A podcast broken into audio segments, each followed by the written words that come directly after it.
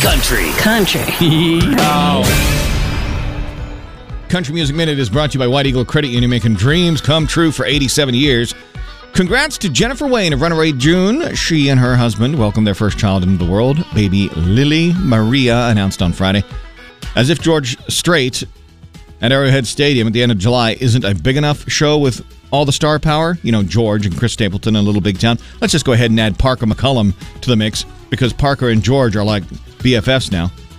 Oh, and he just uh, re signed with his longtime label. George did because he wants to release a new album. So just, just, go ahead and take all my money, George. Eric Church is still addressing the Final Four cancellation of his San Antonio show. In a recent interview, he defended it again, saying he does not regret going for the once in a lifetime event.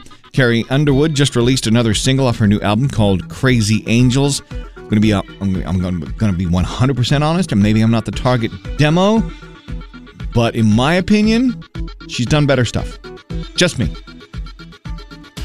And on Friday, Luke Combs released Tomorrow Me with more details about his new album on the way called Growing Up. He talks about how the song came about.